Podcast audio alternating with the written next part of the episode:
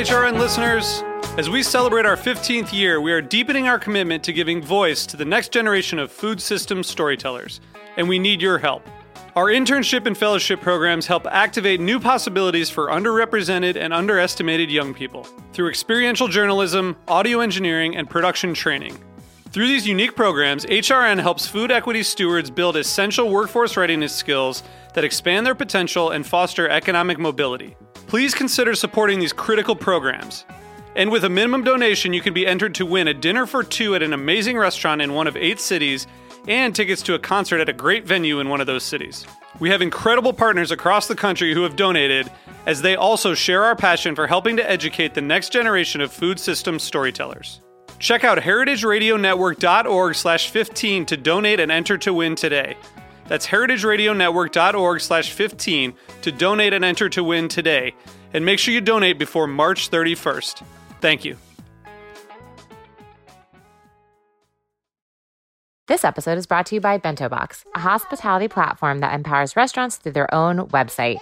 During these uncertain times in the industry, Bento Box is supporting restaurants through online ordering and gift cards. Opening Soon listeners get 50% off setup fees at getbento.com slash opening soon. That's G-E-T B-E-N-T-O dot com slash opening soon.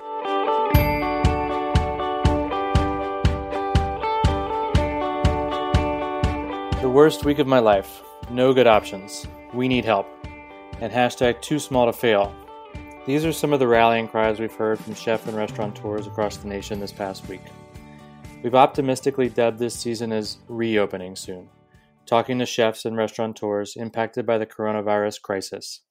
We hope to get some advice, share some of the pain, and find hope for the future. In the past week, business owners were left with two losing prospects close and lay everyone off, or pivot to takeout and delivery, risking your health and that of your team. Since then, 7 million people working in hospitality have found themselves newly unemployed. One bright spot is coming together of the industry. Each city has activated groups so that their collective voices may be heard louder, and nonprofits such as the Lee Initiative are providing aid to those in need. So, our first guest today is Nate Adler, the founder of Gertie, Williamsburg, Brooklyn, the delicious all day cafe, um, beloved by the whole neighborhood. And Nate has also been faced with those two tough options, and I'll let him speak to what's happening now. So, welcome back to the show. Nate was on previously, episode 13, and is a good friend, and we're just happy to hear your voice. So, tell us what's going on right now. Yeah, we're. Um happy to be back on. Uh, not the best of circumstances, of course, but um, happy to tell the story that we, um, of what we've been going through over the last month plus now. Um, and I think the the interesting thing about this crisis is that um, it changes moment to moment, um, and every time we've had to make a decision, um, we're reacting to the latest news. Um, we're reacting to the latest thought process, you know, between myself and my business partner Flip, and our families and our friends, and what is right and what is wrong. And my um, my high school education at um, the ethical culture school has really come in handy uh, way more than I ever thought. Um, I think ethics is something that's on our mind on a daily basis right now. Um, should we be putting ourselves in harm's way to help other people? Is a restaurant a big enough part of a community uh, to be to be open? Do we believe whether or not the government says so? Do we believe that we are an essential institution? Um, and those questions start to pile up and pile up as we move forward into this crisis. And, you know, we've been operating sort of to the very last day um, of the government uh, mandates, um, whether it was businesses needing to close their doors, their dining rooms, or being 50% um, capacity, which was the first one, then closing the dining rooms, being allowed to be open for takeout and delivery. Um, and I think it got to a point last week, because we did that, um, where we were sort of like hanging on for dear life and saying, um, you know, is this really all worth it? Um, and so we uh, were already looking for ways, um, as Jenny knows, because we had, we discussed it, to get involved in the community because I think right now it's the only win-win that exists for restaurants is to get funding, whether that's um, raising it themselves or finding a grant um, to utilize the space and utilize the ingredients and utilize the equipment and staff in a way that is for the greater good of the population, sort of opening ourselves up to be a soup kitchen of sorts. Um, and we had been thinking about this already. We actually um, launched an initiative um, a week ago that we started a GoFundMe to, to um, serve hospital workers meals um, at the Woodhull Hospital in, in Bed-Stuy.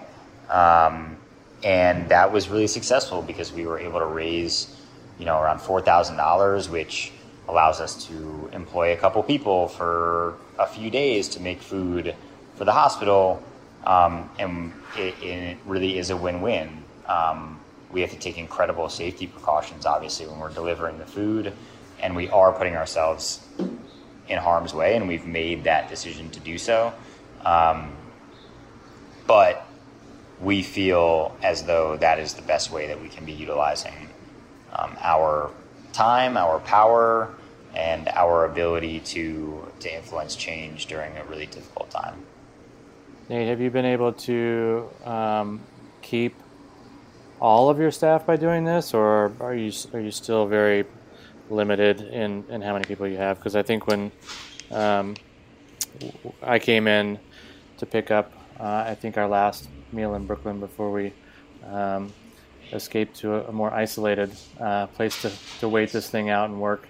Um, came and picked up our last meal in Brooklyn from you guys, and I apologize if when we saw you, I was a little bit out of sorts. Was a bit emotional as it was Jenny and I's anniversary, and oh no, um, the idea of like picking up a to-go meal, even though it was amazing. Thank you.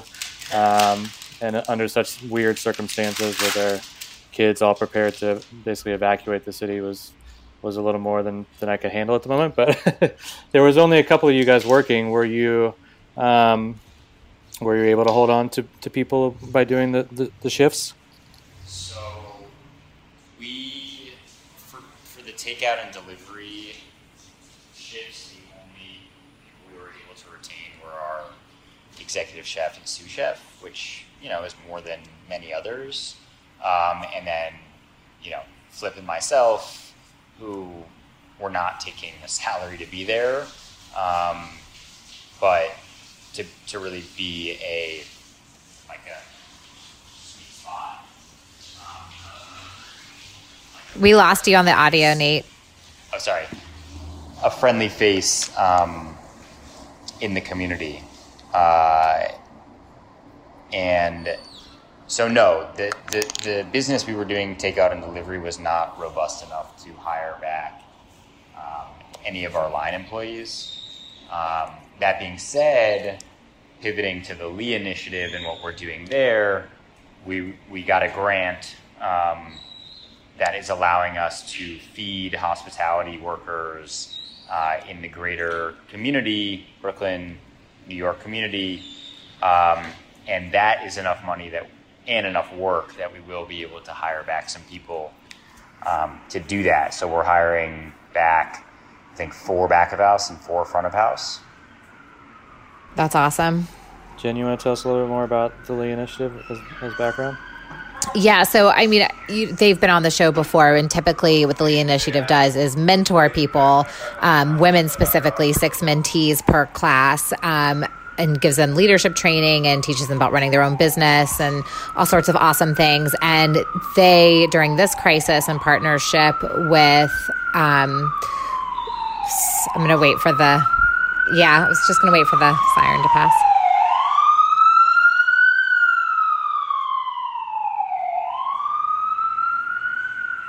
Okay, sorry. So they, in partnership with Maker's Mark, have um, are are activating one or two restaurants per city um, to feed hospitality workers out of work. So Nate and Gertie are one of them. So tell us tell us where you are in the process of getting up and running with the Lee Initiative, Nate, and, and what you guys are planning to do.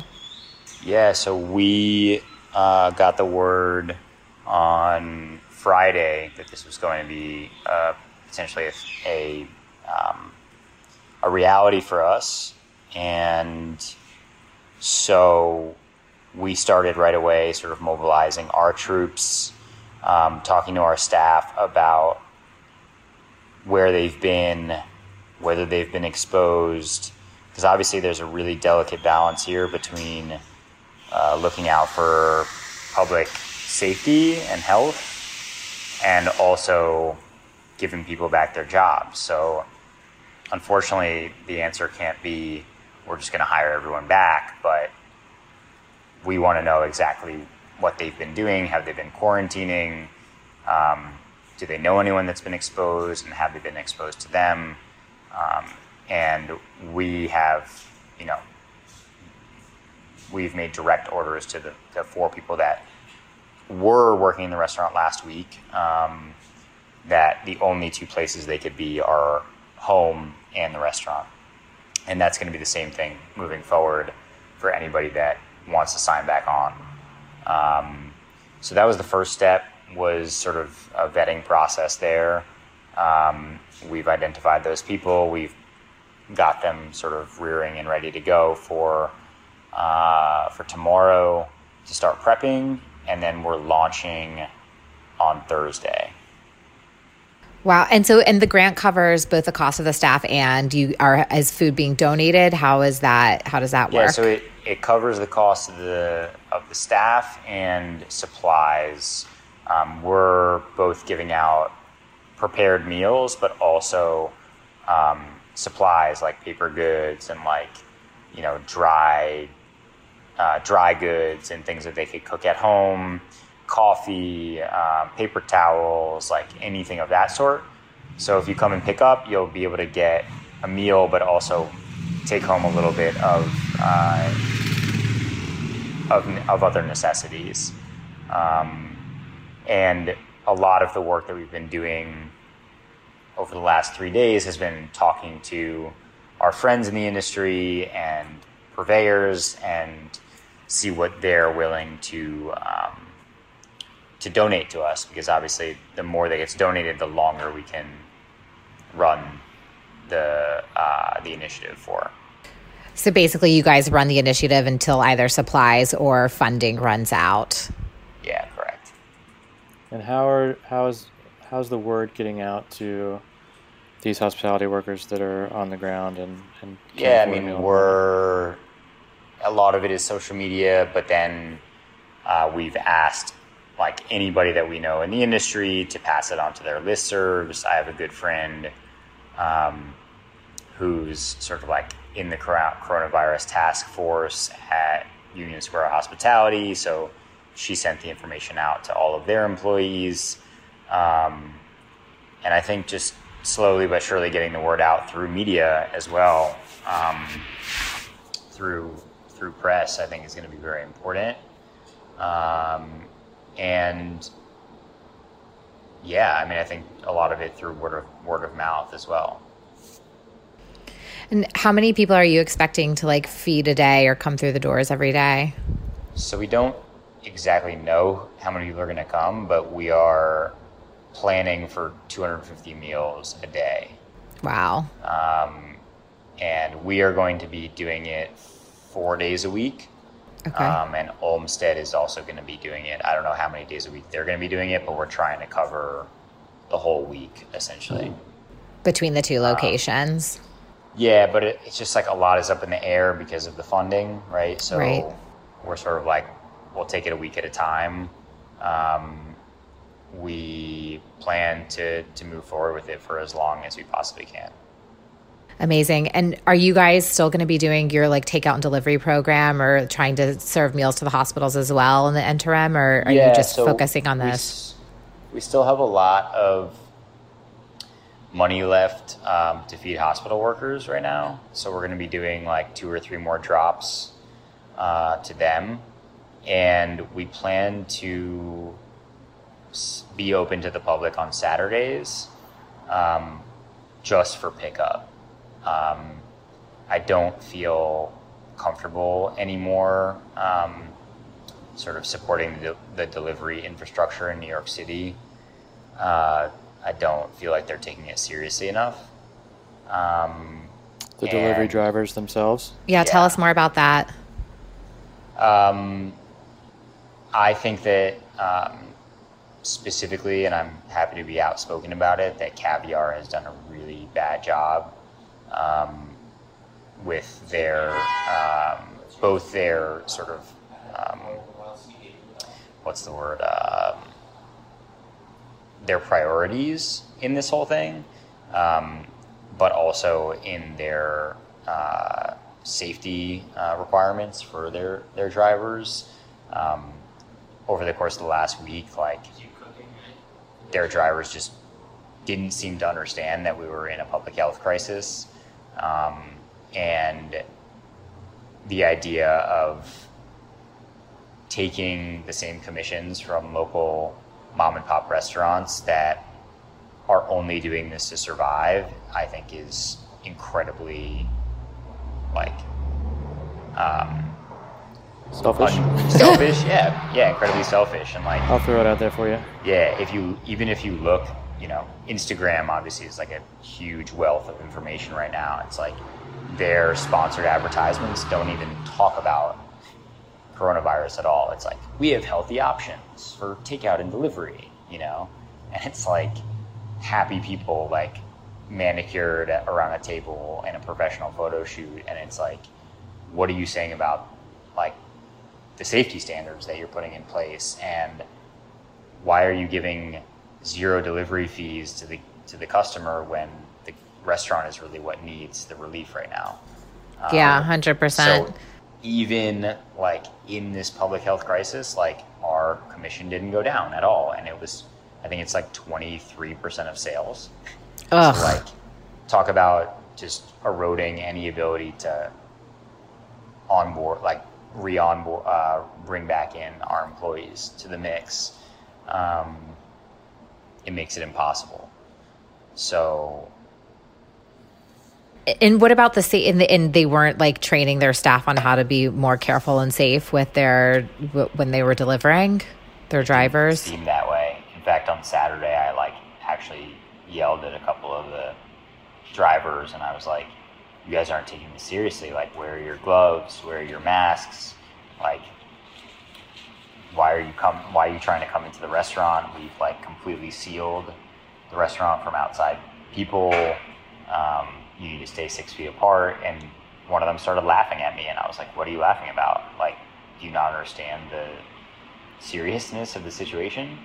Um, and uh, I really, it's not just like their, it's not their fault necessarily, right? It's it's the company that they've been hired by, um, and we're putting all of those people in harm's way without them knowing it necessarily. And you know, to them, it's it's making a paycheck versus not having a job, right? So of course you're gonna probably take the paycheck in that situation.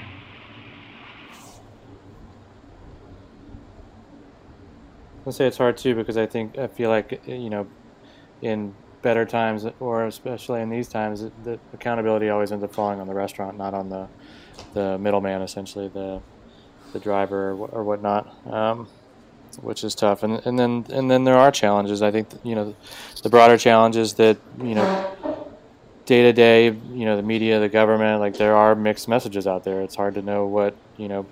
We've got medical professionals telling us that we shouldn't be um, back together within proximity for five to six weeks, and we've got you know the leader of our country telling us to go back to work on Monday. So it's, it's there's definitely some mixed messaging, um, and it's, it depends Totally. on who people are listening to in this in Absolutely. the, the new age of how we Yeah, and I'm not saying that it, you know that it's easy, right? Like, I just think that just like in any other crisis in the history of, at least since I've been alive, like it's up to private institutions a lot of the time to like help push us across the edge, and Right. You can't expect that government is always going to make the right decision. Um, right. It goes back know, to what how we started our conversation with the ethics and and and your responsibility, and that's really all you can do at the moment is you know hold on to. Yeah, to I mean, I had a I had a debate with my fiance who's quarantining in Connecticut um, for the duration because she feels really uncomfortable being here, and I was like, "Am I doing the right thing by even offering these meals because we're bringing people out of their homes to pick them up?" And am I is it more important to provide free food or is it more important to have everybody stay at home for five or six weeks and get this over with and, and be done with it and go back to normalcy? And I think that there's just like, it's not, there's no easy answer there. And like her stance was, you're doing the right thing. And like, you have to take it day to day. You can't allow yourself to be consumed with things that you can't control.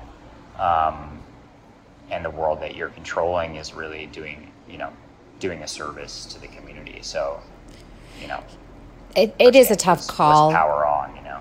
Yeah, I mean, I think that it is a tough call, but ultimately, people also do have to eat, and grocery store shelves are going bare. And I think as long as you're doing things in a calculated way that is limiting risk and exposure to your team and to the people who do come out, then you are doing a service. I mean, I think again, it's it's like calculated risk, and so in that you know in that sense what, how are you guys like what have you done to prepare your team and to prepare to like hand out these meals to potentially 250 people a day to, to limit their risk in exposure Right. So the first thing, as I said before, was just vetting them, and you know, before even saying we had a job for them, we talked to every individual and said, "How you, you know, how you doing? What have you, what have you been doing the last week? And are you okay? And you know, what has been your protocol and whatnot?" And then, like after sort of vetting that, um, offering them the job to come back. Right. So that was the first step.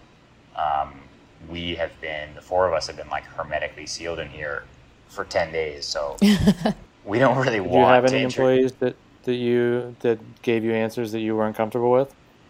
well one of them had a vacation plan to scotland and actually went on it so no he got back from the uk two days ago and he was like i'm self-quarantining so i'm not going to be able to do it um, but otherwise no it's been people have seemingly been pretty responsible um, the other thing is that we're setting up like a barrier, uh, a barrier between the, the the people picking up the food and ourselves of six feet, um, and just sort of laying the bags out on tables um, so that we're not coming into contact with them. Um, and we are also going to be putting uh, tape or chalk or cones on the ground of some sort all the way down Grand, uh, Grand Street to ensure that people waiting in line are going to be six feet apart as well. Um, wow We're, uh, we're also going to be obviously like washing our hands and sanitizing. Um, we are going to be doing a, a deep um, a deep sanitization of the restaurant. We're actually uh, calling in a, a deep cleaning company to come do that before we start. Um, and I think you know that's above and beyond. Like, it's not cheap. It's going to be even at like a seventy-five percent discount. It's going to be a thousand dollars to get somebody in here to do like a hospital style sanitization of the space. Um, but it's going to make us feel a lot more comfortable. So um, I think it's worth it. For sure. Um, well, you are doing, you know, something amazing for the community, and it sounds like you have really thought through, you know, everything and put into place a ton of necessary precautions and. Um, you know, day by day, and you know, we're here for you, and we really appreciate you sharing everything with us. And keep up, keep up the good work. Awesome, bud. All right, we'll shout All it right. out. So Thursday's the day people can start picking up meals. Is that right? That's correct. Yep. All right. We'll be sure to share it out as well. And, you know, thank you for all that you do.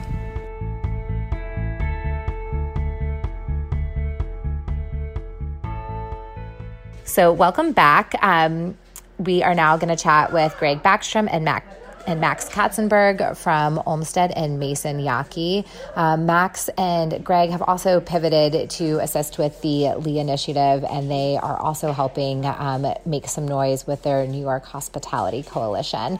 So, thank you both for being here during this time. Thanks for having us. Yeah, thank you. Um, so tell us a little bit about, um, you know, I first saw you posting, I think, Greg, about this New York Hospitality Coalition. So tell us about that initiative. Well, I mean, uh, honestly, uh, you know, last week, like many of us, we were forced to lay off our entire staff. So that was 60 plus people, some of which, you know, helped us open the restaurant. Um, and now you know, Max and I, like everyone else, we're trying to navigate through this disaster, uh, and so we, you know, we thought that it was uh, beneficial for all of us if we tried to have one voice and to make sure that uh, you know the little guys don't get overlooked during this. You know, Max and I, with as terrible as all of this is, is you know, we're we're hopeful that we'll reopen. Uh, uh, the coalition is more about you know the Indian restaurant next to Olmsted. Uh, you know how are they going to navigate through this? Do they know how to uh, you know look at their policies, their their insurance policies, see if they're covered under uh, virus protection? You know all all this kind of uh, minutia. Yeah, yeah, I mean that's that's a good point. Um, so how are you like how have you gotten in touch with those restaurants and how like helped to support and share their voice? Well, we started the coalition a week ago uh, Thursday, and we were really focused on the sales tax issue.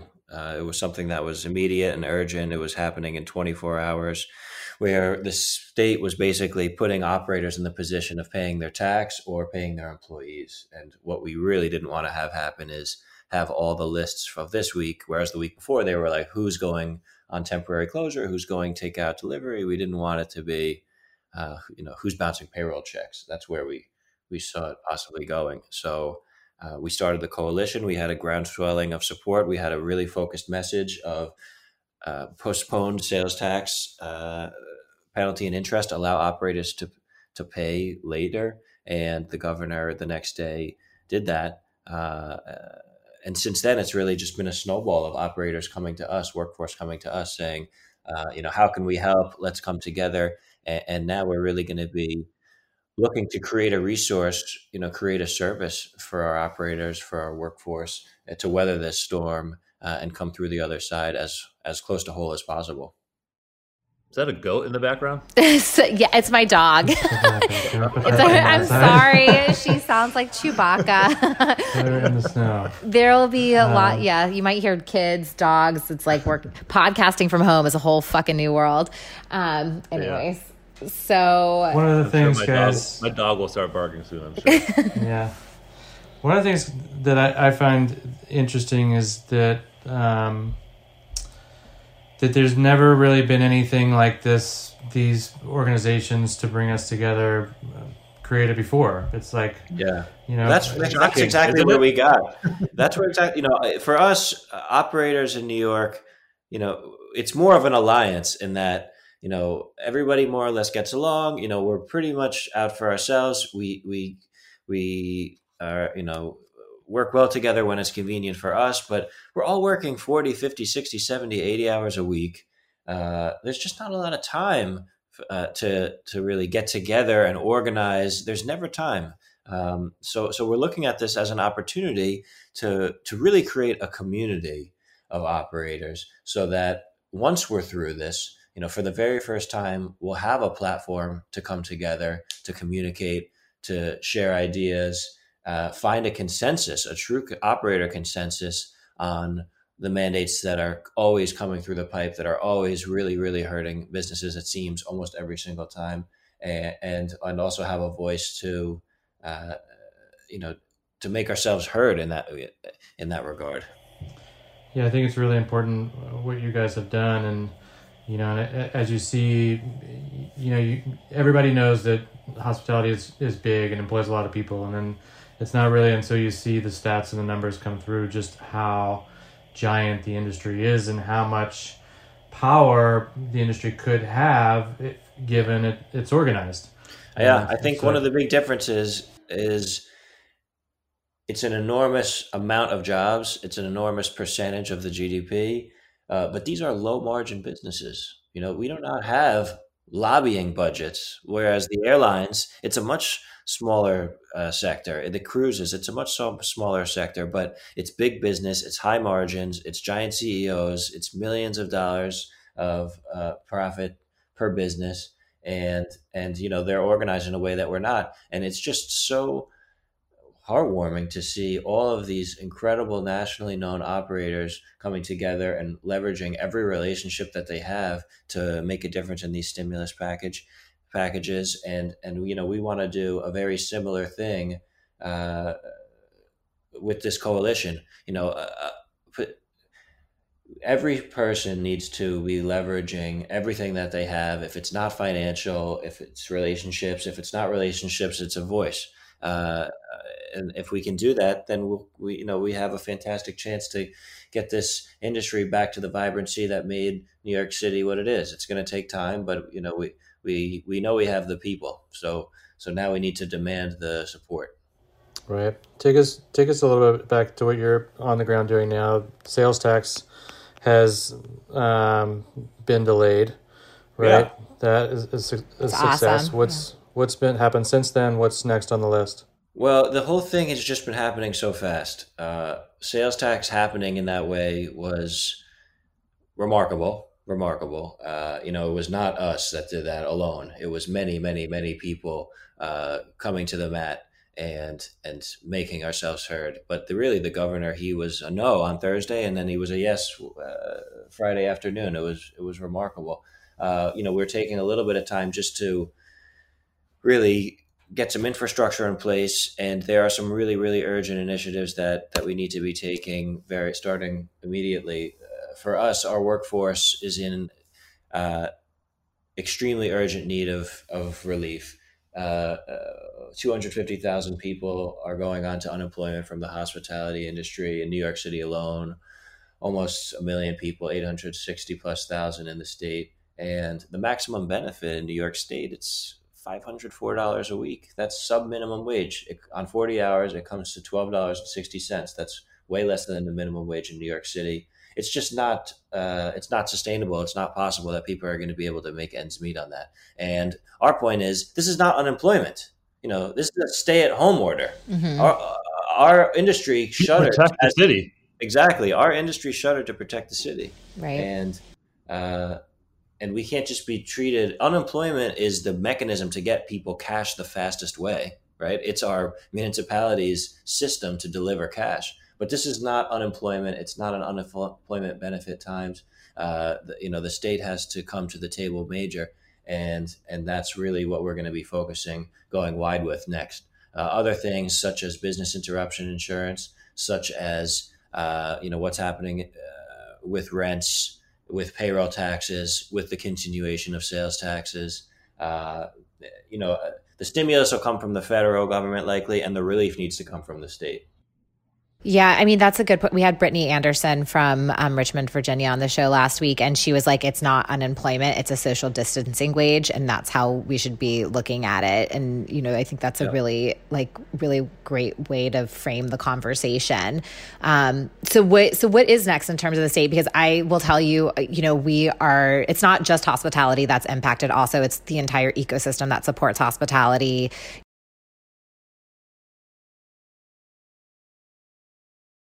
Yeah, that's like the argument that is not being brought up in any of this. Right. Like, we laid off 60 people, right? So that's not just terrible for Max and I and those 60 people. Like there's a dry cleaner across the street, there's a laundromat across the street, there's a place where everyone gets their nails done and a massage next door to that. There's the organic juice place. Like those are 60 people that are not patroning those places. Half of those places are closed because of social distancing and, and you know, COVID. And uh, other ones are are uh, you know they're all at home. So like, how are those those businesses are are struggling. They're not. Uh, you know, you you we switched to delivery only. Uh, uh, we still have to lay off 80, 90 percent of our staff. You know, right? It's terrible. Right. Not to mention the farmers and the paper suppliers and the yeah, people Yeah. that pick up your trash Yeah. every day. Like it's just everyone is affected by it. it's Yeah, yeah, it's not just farmers and it's not just our purveyors. It's it's everyone. Yeah, so I mean, and so that is it's so how do we collectively, you know, tell this story and and what is the like the next thing that you guys are going after? Um, you know, is it like We want to pick. We want to pick really specific, achievable things. So we have ears in the governor's office, in the mayor's office. You know, we have contacts. We know what's on the table, what's not on the table, and the most urgent thing for us now is our people, is the workforce. So the the huge thing we're going to be going after, starting very soon, is this unemployment benefit getting doubled. Yeah. Yeah, I mean that is a, a huge thing because again, it's also putting actual money into people's pockets where they can put that back into their local economy as much as they can while they're staying from home and actually, you know, supporting themselves. Um, so I think that that actually that makes a ton of sense. And is that for like is, is that specifically going to be for people who have been terminated because businesses were were shuttered, or is it like in general? Tell me like the specifics of that initiative. I mean, for us, for the duration of the state of emergency, the unemployment benefit needs to be doubled. I mean, uh, this is an all sector issue, the same that the sales tax was. I mean, for us, it was extremely urgent because of the cash flow of our businesses, but it wasn't just a sales tax postponement for hospitality businesses, it was for all businesses. And uh, that's the same angle that we'll be taking. You know, we'll be taking our megaphone and and be trumpeting it through this through the hospitality uh, you know lens. That you know that's that's our base but i don't think it's i don't think it can be uh, a specific hospitality unemployment benefit thing. Uh, this is a statewide city you know nationwide worldwide pandemic crisis and it has to be treated as such. Just putting people Mm. on a minimum wage $504 a week it's pre-tax that money. So everyone gets Right, a $504 right.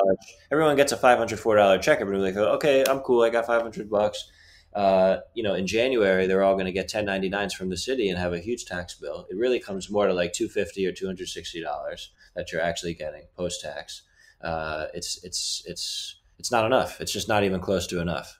You know, these people before they can even have the uh, mental capacity to go back out and spend money in the industry, you know, in the in in the economy.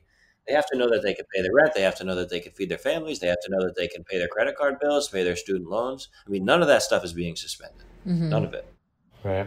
I mean, the idea too with unemployment it, it is that unemployment benefits are given to people with the assumption that they're going out and able to find another job, Exactly. and that's just not even possible right now. So you're you're asking people to stay home, not work, not look for a job, and then not giving them enough to be able to do that. Yeah, to me, it always felt like that number was so low as kind of an incentive not to stay on it, right? It was like, okay, you Right. can get away with this for like two weeks, maybe three weeks, but like you have to work. You can't, you, nobody can just live in New York City. I mean, this is such an astronomically expensive place. Uh, $300 a week. It's, it's, it's almost impossible, right?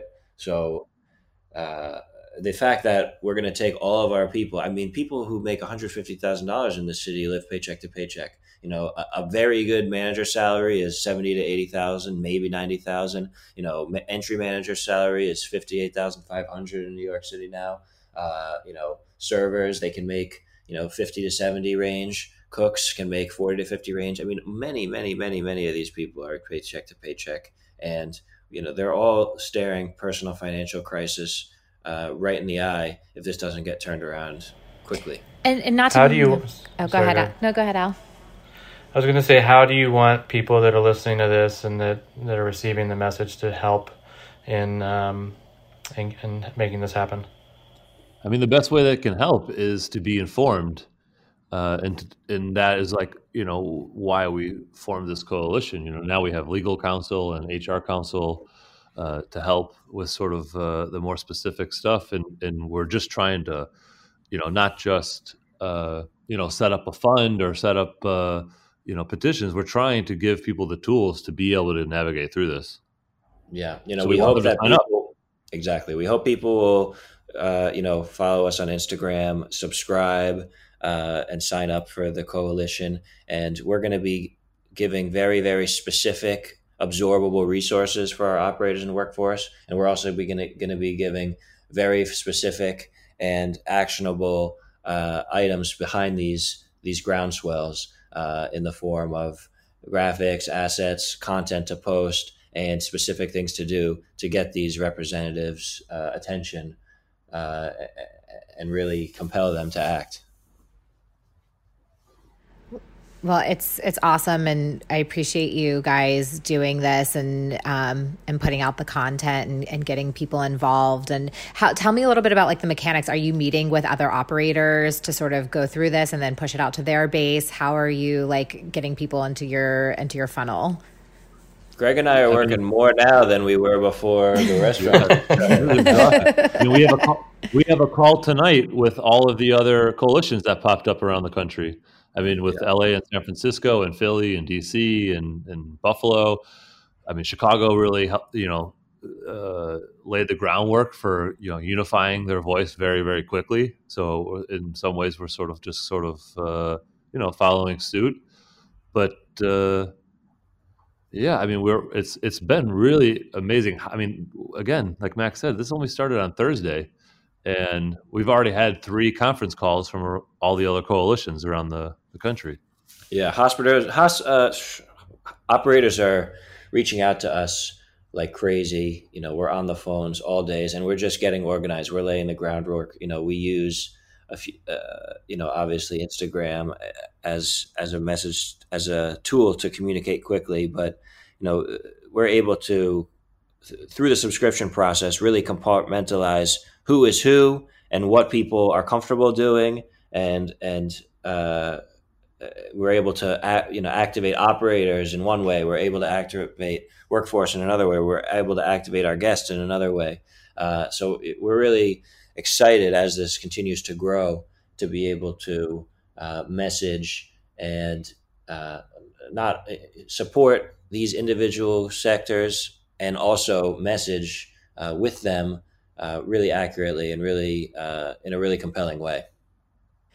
Yeah, I mean, I think for all the crisis that's happening, there's definitely some bright spots, and I would say that this is certainly one of them. Um, just bringing everybody together, sharing such great lessons, and and really, you know, putting people to task. So, um, thank you for doing that. Definitely keep sharing with us. We'll push out to the Tilit newsletter and um, use our platforms to you know share the messaging as well. So, um, let us thank know you. what we can do to support there. And yeah. Um, Can we talk about the food bank a little bit? Yeah, yeah sure. Say. Before, yeah, we just had Nate Adler on also for the food bank. Yes, yes. We just we did talk um, to Nate about the Lee Initiative as well, but the food bank is also fucking awesome, and I love Ed and and Lindsey and what they do. So tell us, you guys are also participating in Lee Initiative. So let's talk about that a little bit too. Yeah, I mean it's going to be uh, interesting how it you know the goal is for us to to do it as many days a week as possible. I mean, if we could do it seven days a week, we'll do we will, and we'll just you know they're trying to we're trying to reach at least 250 people uh, a day. Uh, but honestly, just sort of the information that keeps coming as far as social distancing and uh, you know keeping our own volunteers and our own employees safe. Uh, you know, we're still going back day by day of like, you know, is it better to go only a couple times a week and give out more and try to do more people in those fewer days. Um, but right now, we're going to start off by, you know, trying to do a couple hundred people and just give them a little bit of prepared food, some toiletries, uh, some ingredients to bring back home and cook for their next meal, uh, and take it day by day. Yeah, it's so. When are you planning to start serving people? Thursday. Thursday. So Thursday will be the first yeah. day, and um, and and basically you'll run the initiative for as long as you possibly can, and it's open to anybody in the hospitality industry. Yeah, I mean, look, I'm not going to turn anyone away just because if they're not in the industry that you know uh, everyone needs help. But uh, yeah, that's the goal is to to you know feed our feed our community and help how community.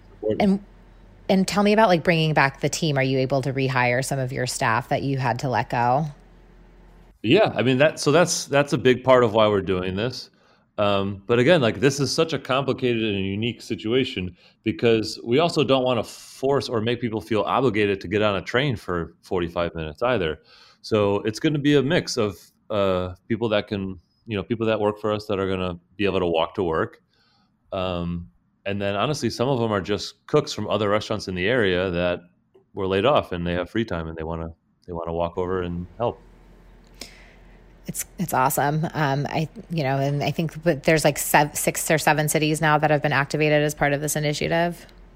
Yeah. Yeah, they're doing some really good work. Um, all right, well, we'll share the word on that too, that people can come and start picking up food um, as of this Thursday. And you'll, and sorry, you're going to start with four days a week, or you're going to go full seven to start. We're going to start with the. I mean, I kind of think again, like we have, you know, things keep changing, but we're going to start with Thursday, Friday, and Saturday, and then kind of you know this like arbitrary uh, first fifteen out fifteen days that Trump started, you know, ends on Sunday, Monday. So we kind of have to see, you know, is there going to be, you know, further restrictions? Um, you know, we have to we have to be willing to adjust every day for the safety of the people coming in line and the and the and the staff and volunteers. Yeah, I mean, I think that's the most interesting thing about this crisis is like it literally changes hour by hour. So um, it's just like yeah. I get an anxiety attack every time my phone dings with like a New York Times alert. It's like, how do you stay on top of everything? It's, it's just, I have a huge uh, exhale right before I. Uh, oh, there's David Cross walking past the restaurant. Uh, I, you know, every time I wake up and look at my phone. Yeah, yeah, for sure. Um, all right, guys. Well, stay safe out there. Thank you for everything that you are doing to support and let us know how we can be additional resources. Guys, tell us before you sign off where, um, tell us the website and the uh, Instagram handles. Maximus. Uh, New York Hospitality Coalition.com. Uh, New York Hosp Coalition. Uh, yeah, do I have it right there? Let's do it. Let's do that again.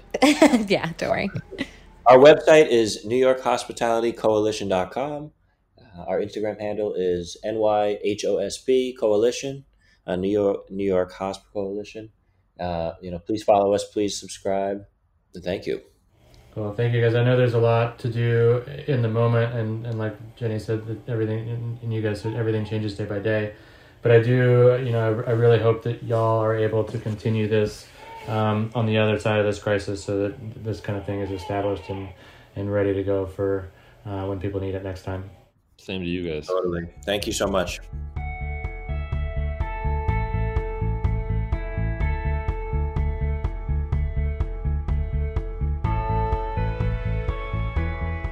This episode is brought to you by Bento Box. Bento Box empowers restaurants to own their presence, profits, and relationships directly through their own website. Restaurants are currently having to make significant changes to their operations, and Bento Box is setting up gift card processing and online ordering stores in as little as four days to support restaurants during this challenging time. With Bento Box, you can drive revenue and keep your guests up to date. Opening Soon listeners get 50% off setup fees at getbento.com slash opening soon. That's G-E-T B-E-N-T-O dot com slash opening soon.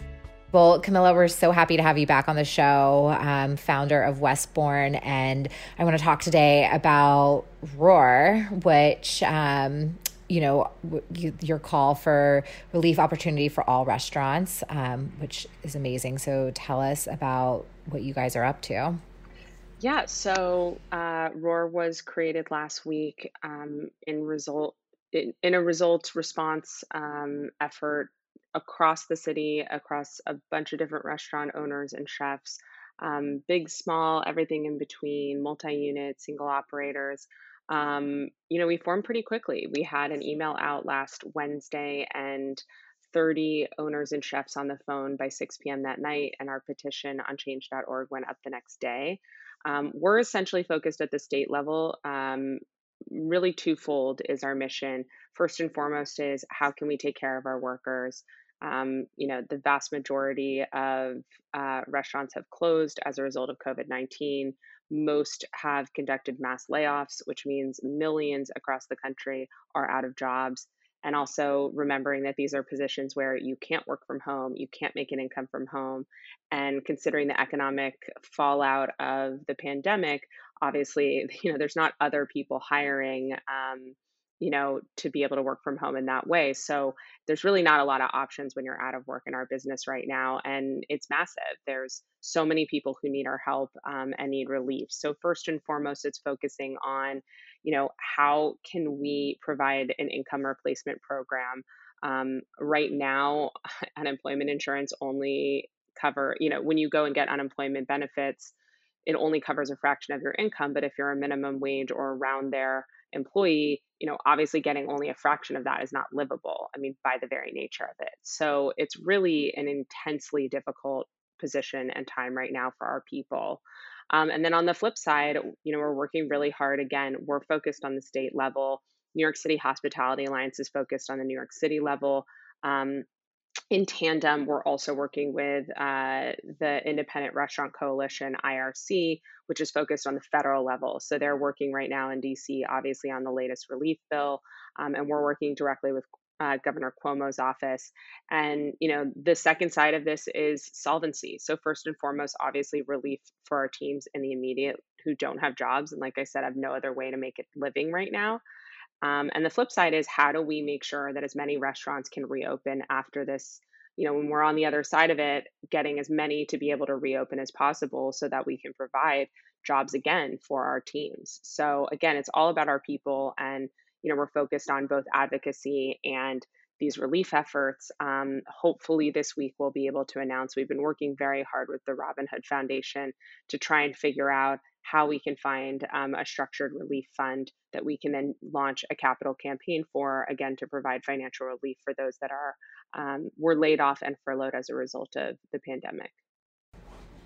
So, are you guys really looking for to create a relief fund that would be contributed to by like the greater public, or are you like Correct. lobbying? You, okay, I mean both. Cool. I mean, so again, the- our advocacy work is focused on structured government relief and aid, but I don't think that we can do that you know both have to come together and really you know that element of um of the relief fund came out of you know we're obviously supportive of every restaurant every community helping themselves and doing what they can there's obviously you know a plethora of gofundme pages but you know for example in new york there's a lot of charitable um, individuals and foundations who want to help in this scenario and see what's happening but they're not, you know, their charters won't allow them to donate to a private for profit business, right? So we need to be able to provide um, a larger vehicle that will be able to capture, you know, like I said, there is a there are a lot of people we've had a ton of um, ton of incoming and and overflowing support for wanting to help, um, but right now there's just not that vehicle just yet. So the first step basically is to create a like a nonprofit fund essentially that could be this vehicle to distribute funds to people who are like have this social like essentially you know a social impact a social distancing wage is i think like the way that people are framing the conversation we're we're actually looking to identify an existing nonprofit that we can then earmark for Got it. because ultimately again there are some groups that are creating their own but you know, you really handing income to individuals directly. There's very few organizations across the country that have done it or do it. Um, you know, Robin Hood obviously facilitated one for 9 11 um, and for the victims of 9 11. And, you know, it's intense. There's an immense administrative component of that, as you can imagine and you know more than anything you want to make sure that these funds are distributed responsibly and ethically so it's a big undertaking and like i said you're talking about millions of people across the country and you know hundreds of thousands here in new york for what seems to be potentially an extended period of time um, you know, we really, we personally at Roar feel that it's better off rather than creating one and, and you know, for lack of a better word, winging it, um, better to really locate um, an organization that, you know, ourselves and Robin Hood could then funnel through um, who have the expertise in administering something of this nature. It's complicated. Yeah, it is hard. No, it's super complicated. And I think, you know, we had a conversation with a potential, like with somebody that we've worked with in the past last week. And, you know, we were like, we want to do something to give to the workers. And they're like, you know, it's really hard to get money into the funnel. It's really hard to get money out of the funnel to the right place and do it responsibly, which is very true. And I think those are like really big distinctions. Um, you know that that's like it's smart to do it that way. And also like the need is so immediate. So like you have to be able to do this like now um you know to be able to help people. It's like there's people who can't pay their rent this month and right now. Um, okay and so tell me a little bit about you mentioned also you're in contact with governor cuomo's office and um, you're working on that angle as well. What are what are some of the initiatives for the workers look like there um, so it's multi-pronged. If you go to our change.org page, you can see our point plan. We've aligned it, as I said, with both the New York Hospitality Alliance on the city level as well as the IRC on the national level. You know, first and foremost is an income replacement program. Like I said, um, unemployment benefits. You know, if you're a laid off banker, for example, getting 50% of your income is livable even in New York City. You know, when you're a minimum wage employee, 50% of that is by definition not livable. Um, so we have a gap to fill when it comes to income for our teams. Um, we have to think through rent abatement. So we're really trying to push for a more um, a more reasonable treatment. You know, right now all these businesses are closed. There's no sales to be had. Yes, I know some are doing pickup and delivery. I have a whole you know i i don't feel that that's in the public interest without proper testing. Uh, to me that level of operation is still not safe especially in a high density city like new york city um, given where we are in the curve and the pandemic. But you know so you have this no sales mandated you know limitation on sales even if you're doing delivery and pickup only um, but you're still incurring all the same expenses um, while also trying to support your teams through this period you know it's it's an impossible equation. So first is um, you know rent abatement and support uh, with mortgage forgiveness for landlords um, you know sales and payroll tax and deferral of utility payments until reopening. Um, you know there's a lot of those again things that we're that are outflows that are almost impossible when you're talking about a frozen business. Um, there's a lot of um, things that we're trying to work on with the SLA, things like license renewals. Right now, the SLA is shut down. So, what do you do if you can't get a license renewal? Um, there's a lot of structural improvements, I think, when it comes to um, on-premise sales allowances that have put in place that you know we're advocating should maintain. Um, there's an issue with business loss insurance coverage. Uh, there's a lot of ambiguous language as to whether this should be covered or not, and that's something that the governor certainly has the ability to, um, you know, to mandate be covered. Um, things like the WARN Act um, and and a lot of um, you know there's uh, there's a lot of regulations around you know you have to give your teams two weeks look ahead on a schedule well in this pandemic that's almost impossible and things are changing every single day. You know the question is whether that is um, you know still being upheld and what these businesses are supposed to do as a as a result of that. Um, and then this one we've been i think successful at the national level depending on which bill you know what version of the bill the federal bill is going to come out. But you know the definition of a small business is also important. You know i think we would all agree that um, you know what's perceived as larger restaurant groups you know each location is really its own business. So the question is whether you judge a small business based on the location or the holding company um, kind of changes what that is Right. I mean, that's a good point. So, meaning like something like a group like Union Square Hospitality, who has a ton of restaurants, but each of them is operated sort of as a small independent business. Yeah, and for the most part, they're capitalized independently. I mean, for the most Right. part, each one is really kind of its own entity, even though it rolls up into one brand and one uh, holding company. So, you know, we're really trying to, again, think multi pronged for what will hopefully enable the vast majority of restaurants to be able to reopen and rehire, more importantly. Yeah, I mean, that's true. It's all about getting to the other side of this. That, that you can rehire, and if restaurants have, I mean, I think the biggest thing, you know, is the rent because even in businesses like ours where we can't operate our business and having walk-in traffic is such a huge part of our revenue, it's so, it's so like I will never be able to make it up if we don't have some sort of forgiveness. And when I talk to my landlord, it's like, well, I still have to pay my mortgage, which you also understand. Um, So it's, you know, it's just like there's no really good solutions right now. Um, so where tell me about like where you guys have made headway and how people can help support. Um, well, I think first and foremost, we've definitely created a groundswell. I think that, you know, the biggest advice we got from lawmakers last week. I mean, as of Wednesday, just to give you some context, most businesses had closed um, around Sunday or Monday for the most part. Um, almost all had laid off, you know, 90%, if not more, of at least of their hourly teams as of that weekend. So, really, when we convened on Wednesday, no reports had come out about unemployment. No, no lawmakers seemed to have any clue that most restaurants had closed and laid off their teams across the country.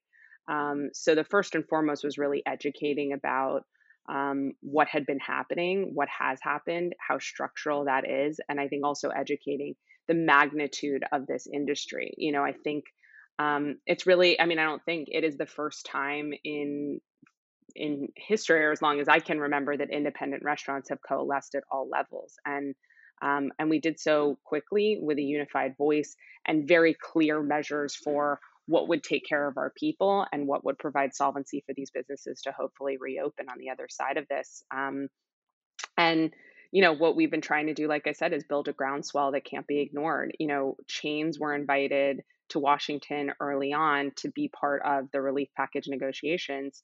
You know they are only one third of this segment. So we're amongst the largest employers in the nation next to the government. Talking about 13 million people nationwide, two thirds are owned by independent operators.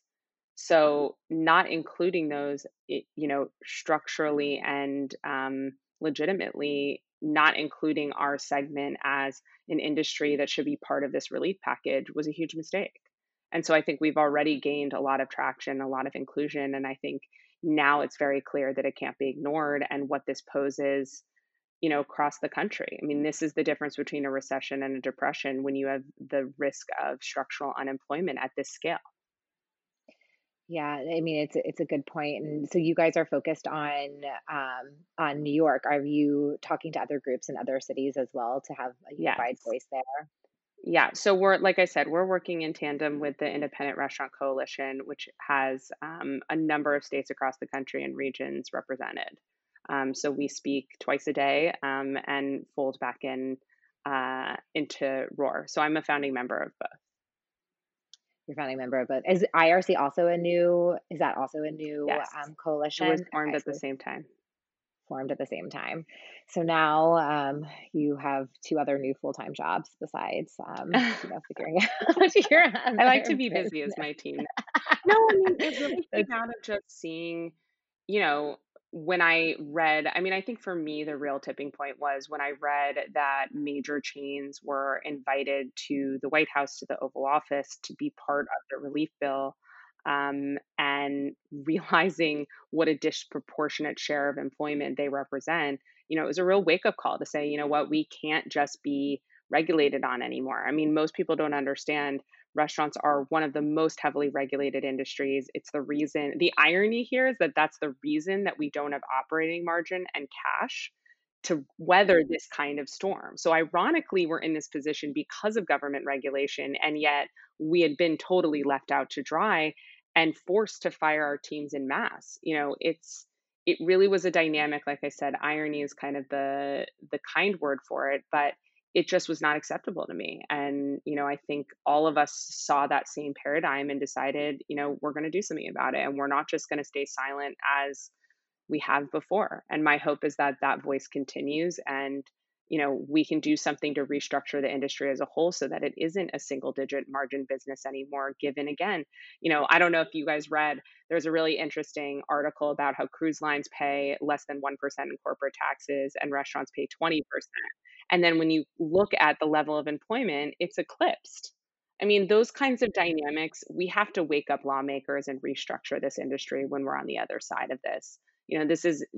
I think the big problem is that, like you said, and like conversations we've had earlier, is that uh, independent restaurants, restaurateurs, and hospitality providers have not been organized in the sense that the big guys are. And I, hopefully, what you're doing, what other people are doing now, leads to a, better you know organization that brings everyone together. So there is that ability to to fight together rather than as a bunch of individuals. Exactly. Well i think it's a wake up call for us and i hope that it's a wake up call permanently like i said for government at all levels city state and federal to say hey you know what? These this actually represents a massive amount of employment in our country um, with real career opportunities and mobility. I mean you know anyone who knows you know myself and what we're doing at westbourne you know this is a real gateway into a real middle class and critical i think towards upward mobility in our country. And you know i think it's time that everyone wakes up and you know stops treating it like oh the mom and pop the independence it doesn't really matter. I think what we're seeing for the first time is that it matters in a big way it does. I mean, the restaurant industry is famous for that. It's like you can come in and start as a dishwasher and become a manager very, you know, within a few years pretty easily if you if you, you know, go through the ranks. And again, that's your gateway into the, the middle class and really, you know, supporting a family and contributing. So um, I think it's I think it's great. So it sounds like you're planning to continue this coalition and everything after um, after this crisis is over to have a more organized voice, which I think is going to be super beneficial for everybody. Hope so. Um, anything else you want to share? Any other ways people can get involved and make their voices heard?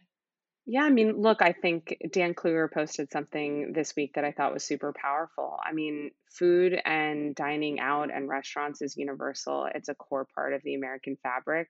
If you've ever dined in a restaurant, worked at a restaurant, liked a restaurant, asked a chef for a favor, you know, begged a friend for a reservation, celebrated a momentous occasion in a restaurant, this is not the time to be silent. This is the time to, in turn, take care of this industry that has lived to take care of you. You know, someone said yesterday, and I thought it was, again, powerful. We're not asking for a bailout. A bailout is for businesses that make bad decisions. We're asking to please stay in business and rehire our teams. Um, so for us, it's really about getting back to work and rehiring people. And I think you know anyone who has a platform anyone who has any connections in government this is the time to hear our voices all of our points and talking points and the situation is very clearly outlined on our change.org page. Um, this is the time. This is the time not to be silent. This is the time to band together and this is the time to make the voice so loud that we can't be ignored any longer. Um, our people need you and again really as an american this should matter to you. It will affect you across the board. Um, so really, we need everyone to join to join the conversation, to join the fight. Um, spread our hashtag roar, hashtag too small to fail. And, you know, regardless of whether you're in New York or national, join up with Roar, join up with IRC, www.saverestaurants.co. Um, again, this is the time to really repost something, use your platforms, use your followers, use your influence, um, call your representatives. Again, any leverage that you have in this situation, we need to do so while there's still time and the clock is really ticking. Um, and follow up, we will, as I said, be launching a capital campaign shortly. So when we're ready with that, obviously, we hope that those that want to give back in a monetary way also will have a vehicle to do so. Yeah, that's amazing. Those are all good things to do. I know I've been saying every day it's like call your representatives, and I have been calling, and it does help. Um, you know, at least just to make sure that your voice is heard and to put the bug in people's ear. And this is this is the time not to be shy and social. Um, thank you so much, Al. Any anything else from your side? Any other questions? That's it. Um, yeah. Well, thank you for all you Thanks, yeah, Camilla. thank you for all you do and for, you know, always being a leader in the industry and and you know, speaking up for so many independent operators. Um, and let us know how we can support. I'm we're so here for the t-shirt, you know, to make any kind of merch to um, help people, you know, give something and feel like they get something in return. Um, so yeah, we'll definitely should talk about that too. Well, we so appreciate it, as I said. So thank you. And uh, really, we are all in it together, and hopefully, we can make a lasting impact. For sure. Yeah. And it's not just, you know, it's like all businesses who are small and independent are experiencing the same thing. So, um, and not just the restaurants, but the entire ecosystem, like the farmers and the vendors and the purveyors who support that that system um, are also feeling this hurt in the same exact ways. So it is, you know, voices together are stronger than than just alone. So it's it's really important at this time. A hundred percent. So Camilla, tell us where we can um, follow all these efforts on social.